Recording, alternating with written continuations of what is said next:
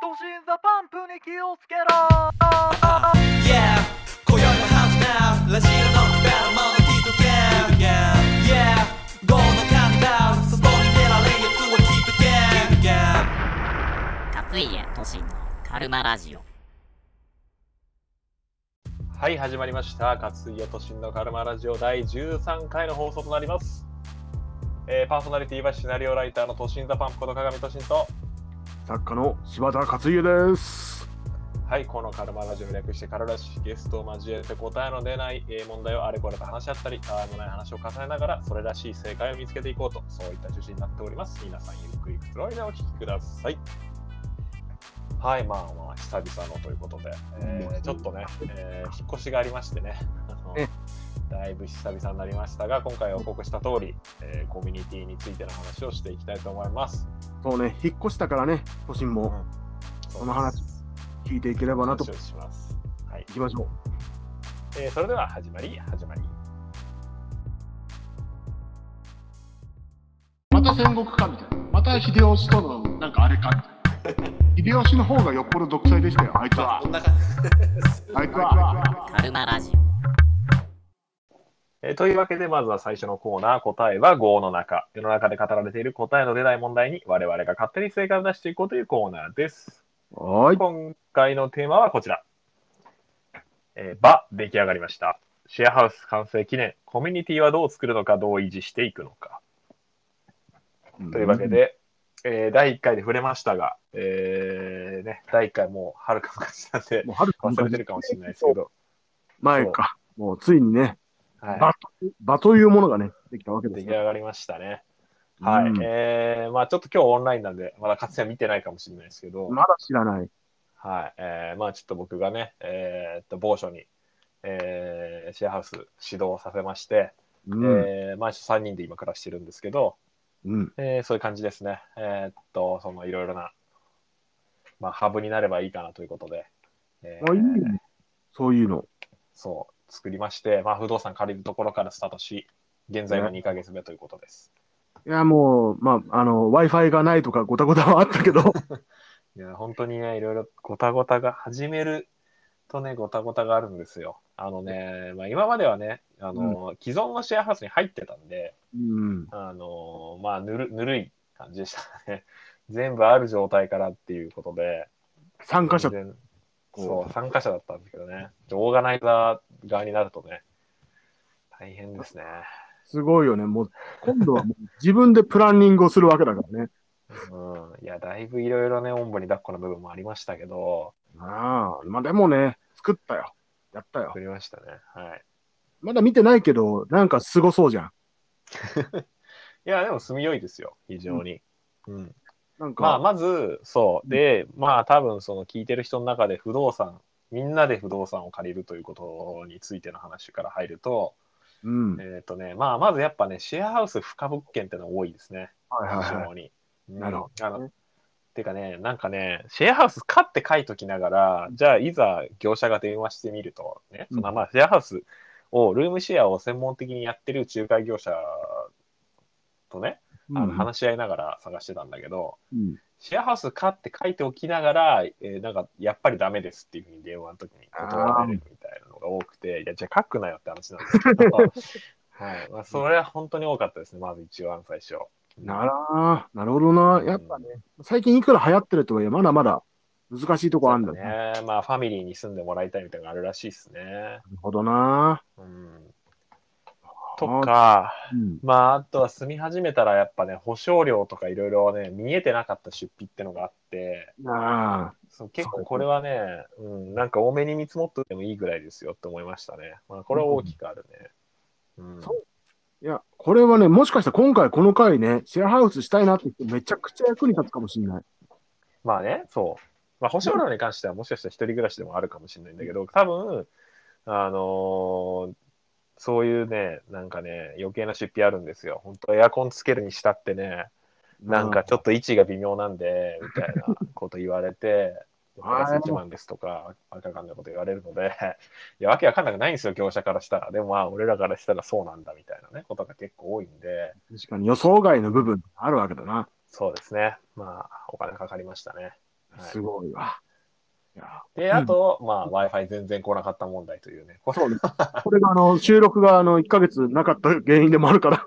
そう、あー本当にね、まあ、こういうのもあったりして、まあ、これが大きく3つ問題ありまして、まあ、こまごま、小さい問題は、まあ、いくつか発生したりしなかったりと、えはいうのがあります。でも、これ結構共通する部分として、大きくやっぱ、シェアハウス可能かどうか、そして、うんえーっと、出費がどれぐらい見えてるかみたいなのは結構チェックした方がいい部分ですね。なるほどね。いや、これはみんな漠然とやりたいなって思ってるだけじゃね、ちょっと立ち行かない部分もね、こうして可視化されてるわけですよ。今ここにうん。一そう人の先達が始めたわけですよ。そうなんですよ。まあ、いろいろそういう本もあるんですけど、えっとね、なんだっけな、なんかね、一冊一応読んで、オタク女子が4人でルームシェア始めてみたみたいな本であって、ちょっと待って、あの正式な名前を一応打っておく。大事やね。えっとね、あオタク女子が4人で暮らしてみたらっていう本ですね。えー。お。っていう本があって、一応これ読んで、うん。うん。まあでも、この本は、うんこの本の特に第一章だよね。そのあの、要は借りる時のみんなの意見のすり合わせとか、はいはいはいあはの、じゃあ実際借りる時どういう手続きがあるのかみたいなところが結構参考になったんだけど、い。リアルな部分ね。うんおそう。まあ、あの、住み始めてからはね、結構人によると思うので、まあ、そこから先は結構、あまあ、面白いなって、メモーナとしてもちょっとあれ、質が変わる感じがある確かに、千差万別、人間次第。そうそうそうそう。まあ、でも事実としてやっぱ、結構これの、この本の第一章は割と参考になりましたね。し、実際体験してみて、まあ、うんうん本に書かれてるより厳しかったですね。マジで？ああ、それはすごい。はいやまだね、綺麗なところを書いてるところもあるかもしれないわけだからな。そうそうそうそまあ、実際場としてね、稼働を始めたわけじゃないですか。う。そうですね。はい。どうです？生活というやつは。いや、前よりは全然良くなりましたよ。前は、あの、築56年ぐらいのあのうん物件に住んでて、まあ、なんかお化け屋敷みたいなとこだったんで、あ のね、うん。まあ、まあ、のんべんだらりとしてはいたけど、今の方が、まあ、まあ、単純に綺麗だし、まあ、築30年ぐらいでリノベしたてっぽいんだよね。だから、まあ、そういう意味では良くなったよね。写真とかね、見る限りは。そう、そうそうそ綺麗な感じで、いい感じじゃないの？う。うん。まあ、静かな住宅街だし、いやーそうね、だから、こうまあ割とね、あの、みんな、あの、家事とかうん。こうやってくれるし、あの、うん今のところ特に大きな問題はないかな。これ大事だ始まってからは。うん。ああ。まあ、な世間んか同、居人の、同うん居人がなんか机が来ないって言って、すごい悲しがって 必要なものがねないっていそうそうそうそうそう。まあ、個人個人の問題はね、あれもあるみたいですけど、まあでも、俺は今のところは、まあ確かに。ルームシェアってのはね、おのおのがもうさあもう、ふさわしい、こう、部屋をね、作れるっていうね、うん、強くあるわけで。そおおこれはう。面白い。全員、そう、全員個室だしね。う。うんん。飲み取りないですね。はい。そうそうそう。これはあの、シェアハウスだけどさ、シェアハウスって住む人たちって、こう、めちゃくちゃなバラバラではないじゃない？そうですね。ああるまあね、この、こう、層があるわけじゃないの。ありますね。うん。らそこをね、うまく見極められるかどうかだよね。私が見た感じだと、なんか都心の方に合ってる人たちというか、まあ、全員を知ってるわけではないけども。まあそう、まあ今回は、えーっと、俺がもともと知っている人たち同士で声かけて始めたので、うん。えーっと、もうすぐにあるシェアハウスに飛び込んでいくと、まあもう当然わけだから、まあガチャというかね、あの、うん。あの気が合わない人とかもいるかもしれない中で、まあそう友達同士であればある程度はね、うん、そこをね、大事かもしんない、あの、確定ガチャというかね、もうちゃんとね、もうあの、デッキがね、用意されてる状態からスタートするっていうのはね、大事かもしそう。れない。まあそういうね、なんかね、まあ始める時のメンバーみたいなことに関してはね、結構ね、ありますね。うん。いやーまあ今現状はね、もう問題はないと思うけど、シェアハウスっ特有の問題とかってのあるの？シェアハウス特有の問題はね、前、うん前の、要はあれ、今4個目なんですけど、えーっとね、まあ前とか前の前ぐらいはありましたよ、やっぱ。まあでも大きくは、やっぱりよく言われるのは掃除の問題とかですよね。ああ、大きくああるよね。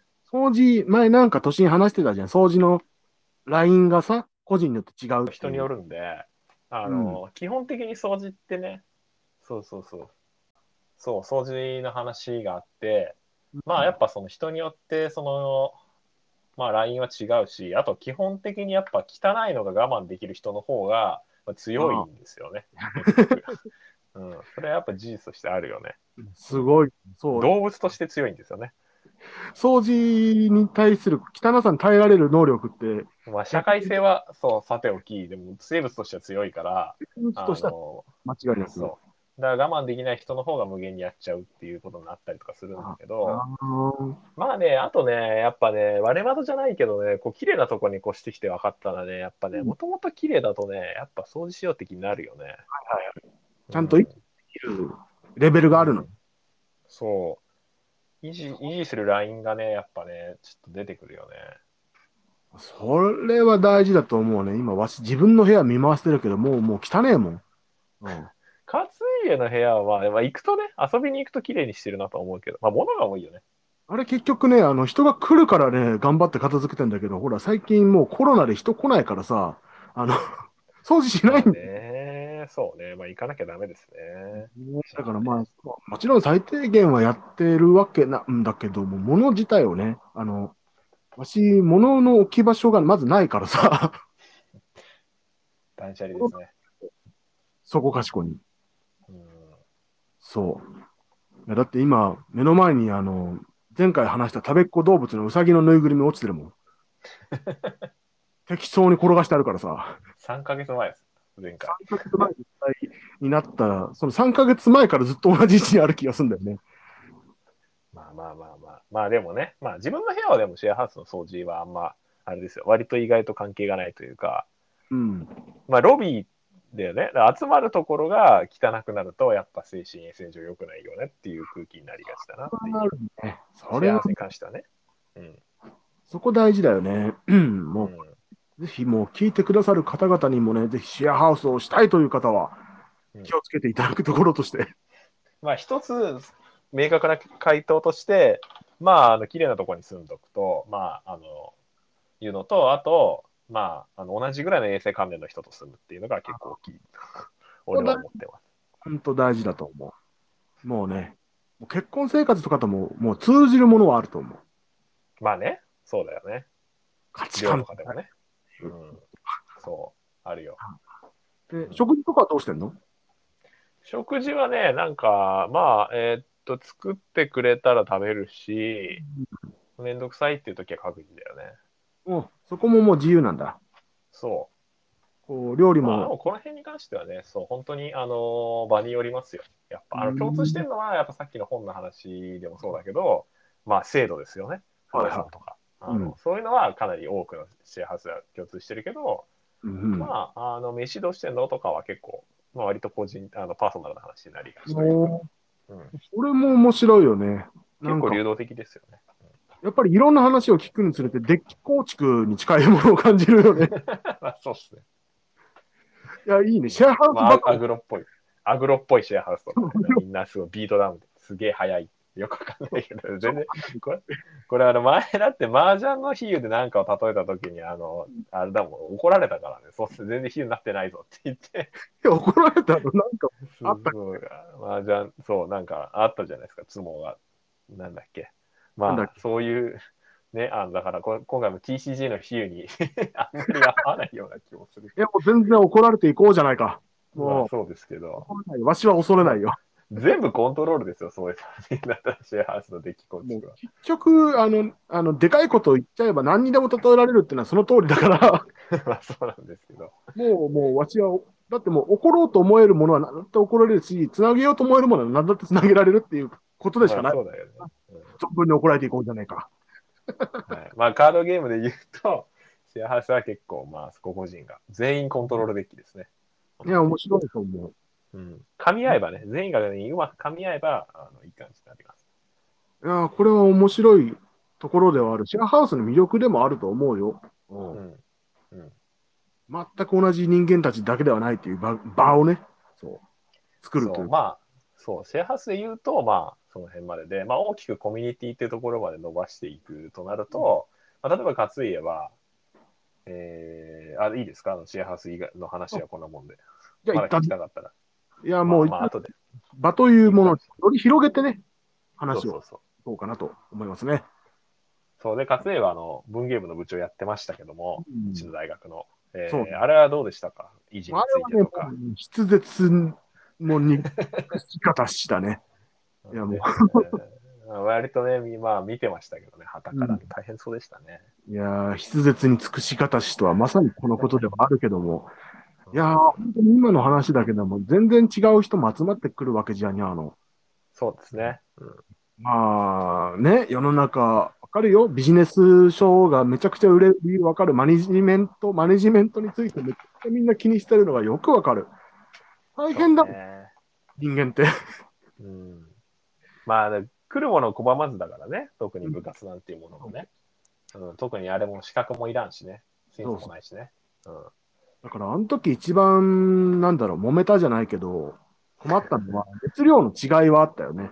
あのありましたね。ありましたね。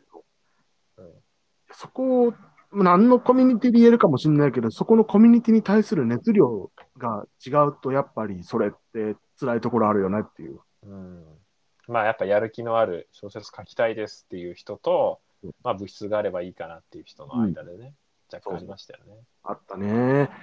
うんもう、わしはもう、いや、もちろん真剣にやってたんだけど、わしはもう、どっちでもいい派でもあったから、まあね。真剣よりのどっちでもいい派かな、わしとしては。うん。うん。まああとその時にもよるしね、その燃え上がる時とね、あのうん忙しい自分のあのパスプライベートが忙しい時とね。うん。そうそうそう。うんああ、だコミュニティっていう話になると、やっぱりそこは、なんだ、あの、気をつけたいよねっていう。うん。まあみんなのね、そうやる気ね。ねえ。ねまあ、でもやる気に関しては正直無理だとは思うけどね。本当まあね。これもね頭ごなしに言ってもね、しょうがないしね。だからやっぱり、なんだろう、あの、もう違うってことをお互いに認識するしかねえんじゃねえかなっていう。うん。うんうんそれに尽きるか。まあ確かにね。人と人とは違うと。ああ結構カルマな。ね、やっぱりカルマだね。落ち着きそうですねそう。そやはりカルマ、常にカルマが答えを出してくれる。信じてるよ。う。人と人は違うんだと。それを認めるところから始めましょうというね。そういうことじゃない？やっぱりね。うん人間は違うっていう。あれ、疲労骨折したのって部長やってた時だもんね。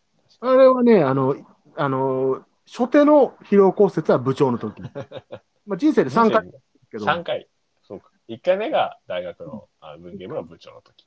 そうだね、大学で、あの、3年生の時ね。そう合宿行った時の帰りに足に不調を感じた時だね。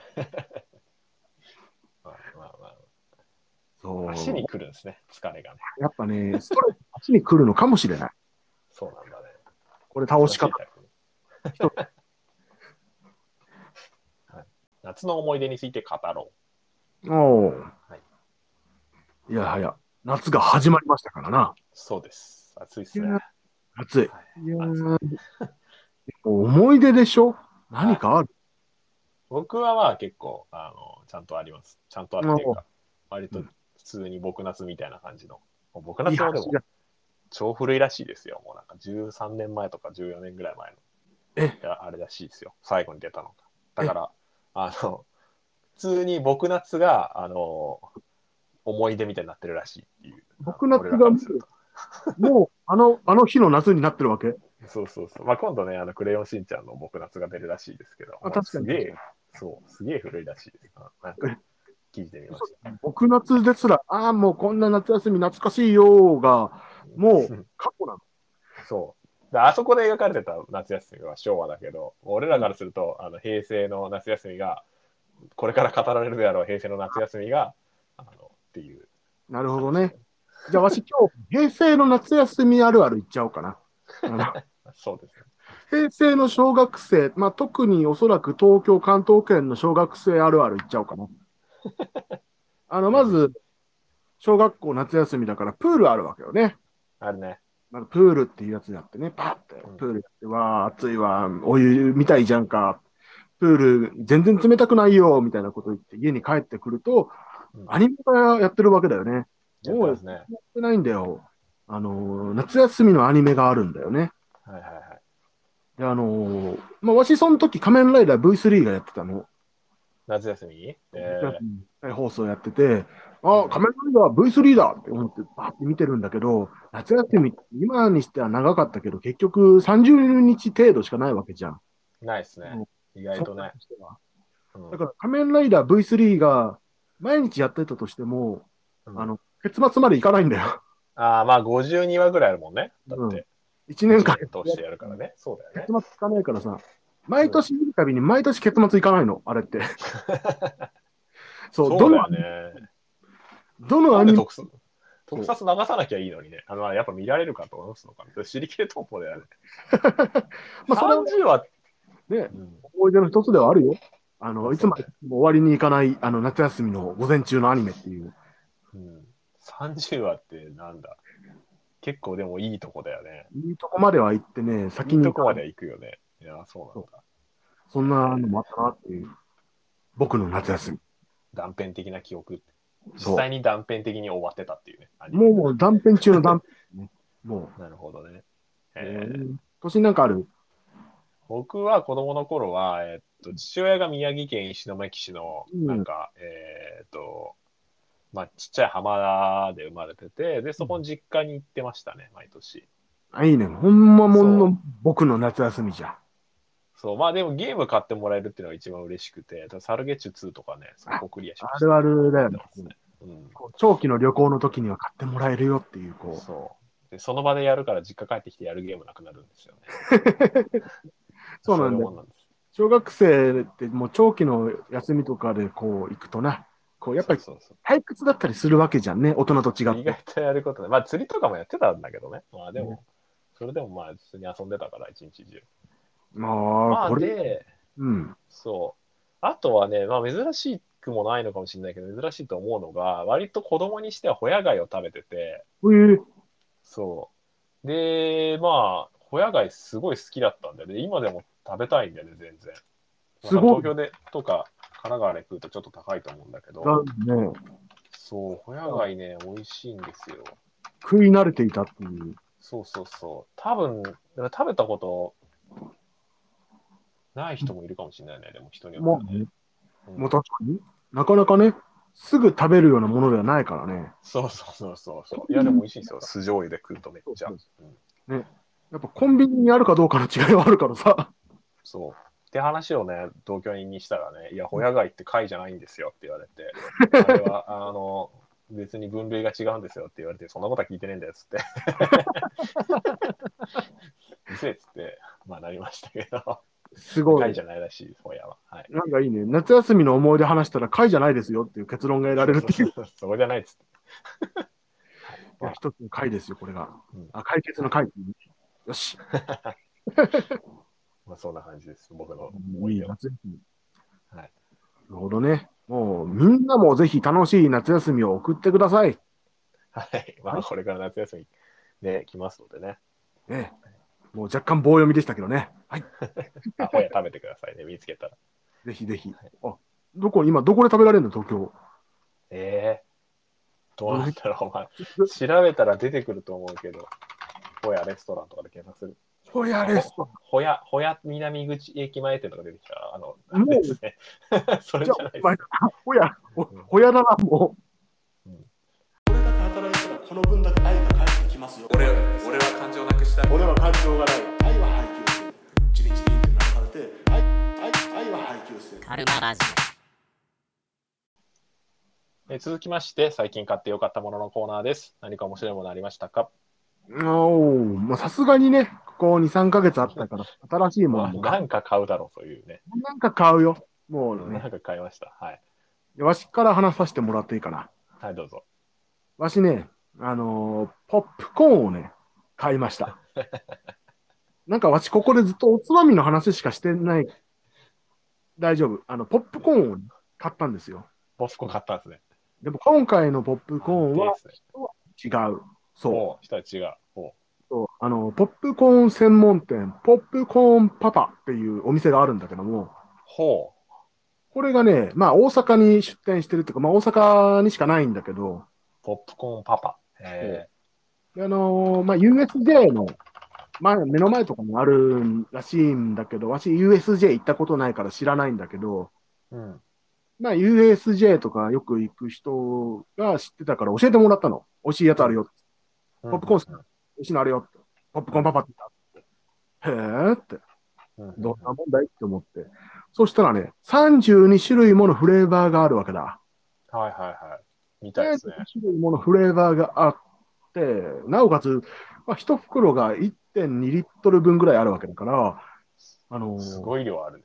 そこそこあるんだよね。あの、コンビニとかで売ってるポップコーンの、まあ、2倍ぐらいは入ってるわけで、へえ、それ一人で食べるんですか？食べる。すごいね。もうもうもうしかも、まあ、それが1個、まあ、490円ぐらいしないのあかの390円税込み。あ、でもなんか物によるな、550円とかもあるな。そうね。あの、なんか甘い味がついてる方は500円とかするんだけど、まあ、普通のは390円ぐらいだから、まあ、コンビニのやつの2倍ちょいだとしても、まあそれに比べたらもう味は、味はもうね、いやもちろん私コンビニのやつ大好きなんだけど、もう味はもう、もうすごいよ。専門店。パワー。へえ、ちょっと食べてみたいな。もうしかも送料もね、4000円以上無料だし、あの2500円のあの初心者セットはなんとそのまんま2500円でも送料無料って言うんだから、これはもうね、へ買わざるを得ないでしょうということで通販して、えー現在もう毎日食べてる。ーすげえな。あるね。そうへーで、ダイエットにならないじゃないですか。やってないのもいやもうダイエットはもう、あのーまあ、そこは置いとこう。それはね、それとは別にってことね。ポップコーンは栄養だからさ、こ体に食物繊維も取れるし。いや、でもすごいな。しかし、32種類は飽きないですね。うん。何買った？何味買ったんですか？大体買ったまあ大体買ったんだけど、まあなんか、あの、関西だし醤油っていうのが美味しかったかな。関西だし醤油？はあ。醤油もそんだけ種類あるんだね、じゃあ。2、2 3種類あるっぽい。もう、もう、醤油バターとかね。ゆずポン酢とかもそんないろんな感じのやつがあってね。ゆず胡椒味とかね。いろいろと味いや、梅かつおとか美味しそうだな。梅かつお美味しかったね。食べた。うんへえいいな。これこれありだな。へこれはね、おすすめ。本当にもえいいっすね。うん。う。だって1個買っとけばもうしばらく困んねえわけだ。うん。もう私もうサブスクでいいと思う。これもう月1で買っちゃう。定期お得便。そうだね。1000 32種類でしょあの、うん1日1種類。あ、一個まあ一日一種類。足りないし、人好きじ食べ過ぎだな。ゃん。一日中無理する日があるね。あもう一個食べなきゃあの、次の切ってしまうっていう、あの。まあまあまあまあまあ、まあ、全然無理しなくても、あの、もう普通にいや、4000でもいいですね。これはちょっと買ってみようか買おうとしてもめちゃくちゃ大量に買えてしまうから、もう、もうね、ま、大満足って感じ。な。なるほど。おすすめです。はい。でまあ、僕の方はですね、逆に結構健康的な話になりますけど、うん。まあ、引っ越しにさししていろいろ買ったんだけど、でも一番自分的にまあ感動したのは、あのレンタルサイクルを始めたんですよ。まあ、始めたというか、ちょっと引っ越した先がね、結構アップダウンの多い土地で、坂が多くて、まあ、ちょっとね、まあ、バスでもいいんだけど、うんそのレンタルサイクルな、どうなんだろうなと思って始めて、これ非常に気持ちよいですね。あー素晴らしすごい健康じゃん。そう、いやー、まあ、電動自転車だからね、まあ、あの、あね。やっぱ、それ大事ね。まあでも健康っちゃ健康なのか。まあでもよくて、で、あの、15分70円っていう、まあ、まあ、結構安い。うん。うん。いいね。まあ、そう。だって、ね、45分でも210円ですからね。で、40分ぐらい走ったらもう結構いける。8キロぐらいなんて、8キロ、10キロぐらい、人によって10キロぐらいいけるんじゃないかな。すごい。もうタクシー。と比べたらもうめちゃくちゃコスパいいわけじゃん。うん、そうですね。まあ。うん、で、もう本当に、まあ土地にもよると思うんですけど、この辺は割とコンビニに置いてあって、で、コンビニからコンビニまで、その、乗り捨てるんだよね。借りて乗り捨ててそっていう。こに行って、そこで止めてみたいな。はいはい、はい。そうそうそうそう。まあもちろん、だからそこにないときは借りれないんだけど、うん。まあそんなにないってことないし、おー、いいうんね。そなんか、う。いやー、いいですよ。なんかそこだけ急にヨーロッパみたいじゃん。すごい、急激にまあ先そうねほどヨーロ。ッパの生き方みたいなやつが出てきたな。いや、いいですよ、でも。なんか。うん。えでもそれ大事だよな。うんうんこれはね、やっぱ人生買うもので豊かになるんだなっていうのがよくわかるね。うんいやーまあ、そう、レンタルサイクルは簡単に始められますから、今本当スマホのアプリだけでできるから、そうなんだ。え、うんなんか、私のイメージだとやっぱお店行ってみたいな感じだったんだけど、今違うんだね。そう、コンビニに、あの、ある、その、自転車に端末がついてて、その端末にスマホで、あの予約登録しておー、乗れるっていう。まあ、唯一そうね、だから、えっとね、まあ、その、なんかあるとすれば、その、乗る前にちゃんとチェックしないと、ごく稀にサドルとかが、がちょっと怪しい時があるかな。はいはいはい。ちょっと危ない時もあるかもしれないっていうね。そうそうそうそおーう。そんぐらいかな。おーもうもうもうほぼほぼすべてデデメリットなしの、うん。えー、簡単にできる。多分さ電動自転車を買うより安いと思そうだよね。確かに。やっぱこう今の世の中ね、あの、シェアっていうものは大事な概念だからね。う。うん、これはいいよ。まあねそう。で、自転車もシェアしてます。家もシェアしてるけど。いや、もうシェアして、自転車。これはね、あのすごく、なんか、現代社会の大事なものがね、わかる気がする。今はね、自分一人のものじゃないのかもしれない。そうだよ。本当に。その中で自分一人のものも大事にしたいっていう気持ちもあると思う。うん。そうですね。人生のいろんな便利な場面では人と共有して、あのポップコーン食べたい時だけ自分で食べるっていう、こう、そうそう。ポップコーンも俺はシェアしていいでしょ、ポップコーンこそ。ポップコーン一番シェアしやすいんだけどさ、シェアしやすいでしょ。一人で、一人で4000円分買って毎日食ってるだシェアしろよシェアしやすい食べ物ないけどさな、かなかないのに一人で食ってるって。そこまあを。一人で食べようとする、まあまあまあまあ。何をシェアするかも自由です。そういうことだね。いろんなところでシェアして、こうポップコーンもシェアしてもいいしねっていう、そういいお話はい。そんな感じですかね。はい。面白い、みなみないいものを買うねっていう。まあだから、割と、今回はいいもん買いました。いいもん利用しました。よかった。第一のステージクリアだもうこれから先は作ってないアルマラジこれから第2第3のステージができるたびに君を招待するはい。えー神奈川県つむききょうさん。ありがとうございます。ありがとうございます。えーコミュニティを作るにあたって参考にしている先行モデルはありますか？なもんですけど、まあ僕が今まで住んできたシェアハウスを意識するつもりだったんですけど、まあ結局は住む人それぞれなんでね、あんまりいないんですよね。う、うーん。今回、強烈にあったのが、えーと本棚を共有したいっていう意識があって、面白い、面白い。で今ね、うちに3つの大型本棚があって、そう、それぞれ全く違う本が割と入ってますね。ああ、それっていいよね。なんか知識がさ、あのーここに広がる感じするよね。いや、多様性ですよね。いいよね。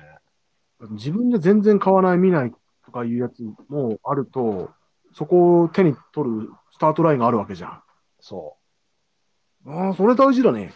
いいう。ね大。事ですよ。で、まあ、ただ、あの、みんな、共通の友人いるわけじゃないですか、友人同士だから。うん。そのひ共通の友人が出してる同人誌が5冊ある。同じやつ。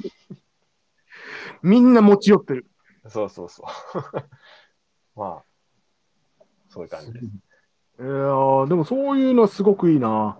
うんもうもうね、限界だよね。自分一人じゃ、こう、知識の幅広げるってのにも。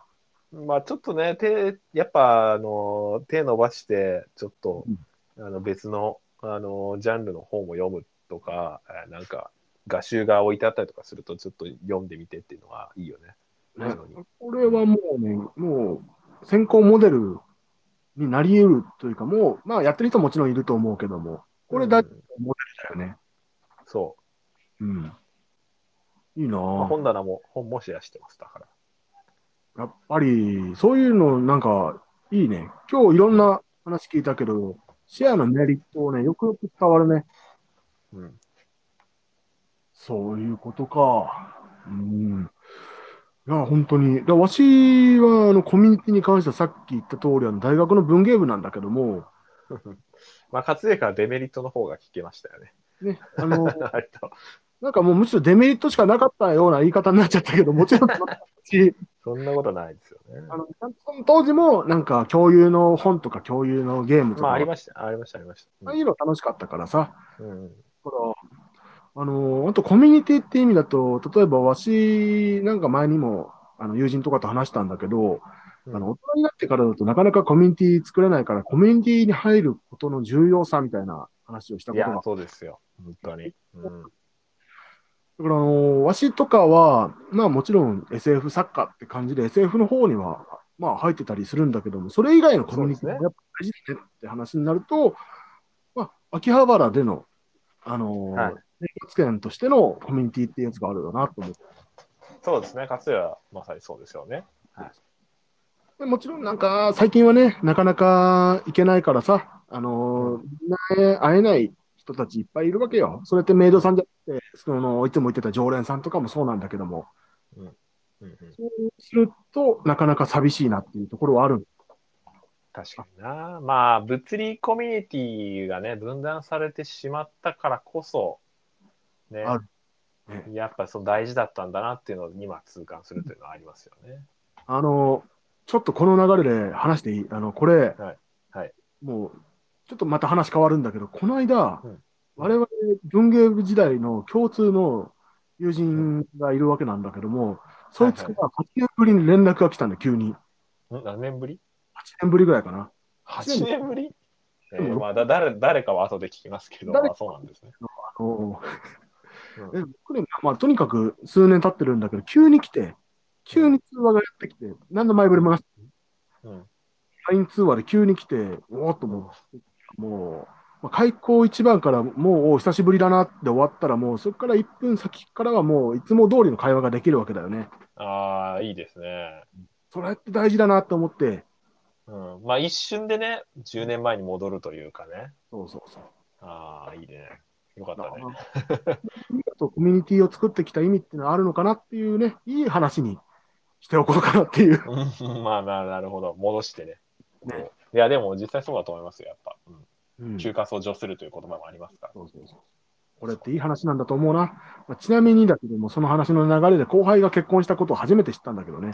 あ、そうなんだ。それもへー全然、全然こっちには来ないですね。まあ、俺が言わ言わなそうな感じだから。そもそもわしも、そいつが言うまで来なかったわけだから、結局我々先輩としての面目は全くないんだけど、知らないです。知らないです。まあ、おめでとうございます。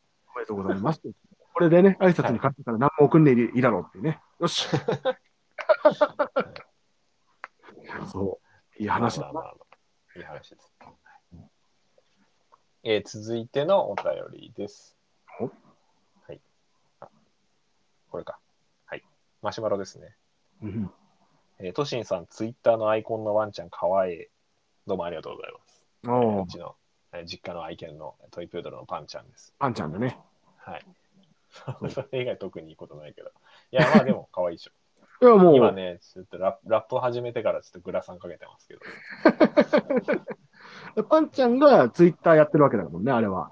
そうですよ。あの、無限に叩いてるから、そのうち文字列になってるんです。あの、無限叩いてる部分を抽出してね、ようやく文字列になってるわけだから、これがね、そうそうそう無限パンちゃん理論という。そう。全然なんか特定のなんかあれ心情とかないから、これたまたまだから全部。いや、もうい、もうね、犬に語らせようの回だからね。まあ、そんな感じです。ありがとうございます。伝えておきます、本人に。やっぱ伝えとかないとね。可愛かったって言ってたよっていう。うん。というわけで、この辺で告知でございます。告知ある人。ああ、よし、じゃあ一応告知いっとこう。はい。えー、わしの方はですね、えー、講談社文庫から出ております、本格王2021という去年発表された、うんまあ、本格推理小説のあのアンソロジーがありましてほう、そちらの方にわしが去年、あのえーステイホームの密室殺人っていう正解者から出した本の、えー中に載せてもらってる一編のステイホーム殺人事件というやつを今回その本格を2021に取り上げていただきました。えーこれも簡単に言うとあのコロナ禍の状態あの緊急事態宣言下の中でのメイド喫茶で起きた殺人事件密室殺人事件をメイド喫茶探偵が解いていくというお話になっております。なるほど。気になりますね。とんでもステイホームしてなくないですか？もう読め読めてないんですけど、まだ。もうあの途中で言ってるもんあのステイホームできてないねっていう。怪しいけど、まあ、なんでちょっと気になりますね。誰もいない秋葉原に出ちゃってるねっていう、いまあまあまあまあまけないことをしてる話をね、ちゃんとしてますのでね、ぜひあ。なるほど、なるほど。いや、気になりますね。いただければなと思います。あともう一点ありますよ。はい。もう一点はね、ジャンプ J-BOOKS の方で、ウェブで掲載されております小説、短編小説、白野のリングというやつがあります。はい。これはあの短編なんですけども、えー青春学生プロレス、えー恋愛小説という感じになっております。はいあのまあ、都心なら分かってもらえるかもしれないけども、わしがたまにあ僕読みましありがとうね、はいそういうギャグっぽいやつ。ギャグ的な方の、えー青春っぽいやつを書いてます。これもサクッと読めると思うので、皆さんよろしくお願いします。って感じです。面白かったです。あの、そうです。まあ僕もあのプロレスちょちょこっと好きなんで、あそうそういや、よかったです、非いや、よかった。ありがたい。伝わった。よかったぜ。ねねまあ、プロレス読みなくても面白い。そうそう、マンカインド対ね、あのアンダーテイカーっていう、あの、ルイ話を見てます。伝説の試合ですね。そういう話とか出しちゃったりしちゃったりしてます。なるほど。まあ僕はですね、多分近日中にもうちょっとなんか正式なあの大きい発表があると思うんで、そっちもキーチェックしてほしいんですけど、まず今あ段階で告知できるのは、まああの、えーっと、リーサルキャッシュというね、あのシュドアップダイクシリーズの、おーえーっと、体験会を、えーっと、引き続き、えーやってるので、ぜひ、えーの、これチェックしてくださいということですね。まあ、まだこれぐらいかな。う。んもう、マーダーミステリー最近もまたね、やっぱりいろんな形で、一回大変だったけども、また体験会的なものでも盛り上がってると思うんで、そうですね、やっぱあの観測してる感じで、みんないろいろ感染症対策しながらやってるみたいなんで、ぜひあの盛り上がってほしいなと思いますね。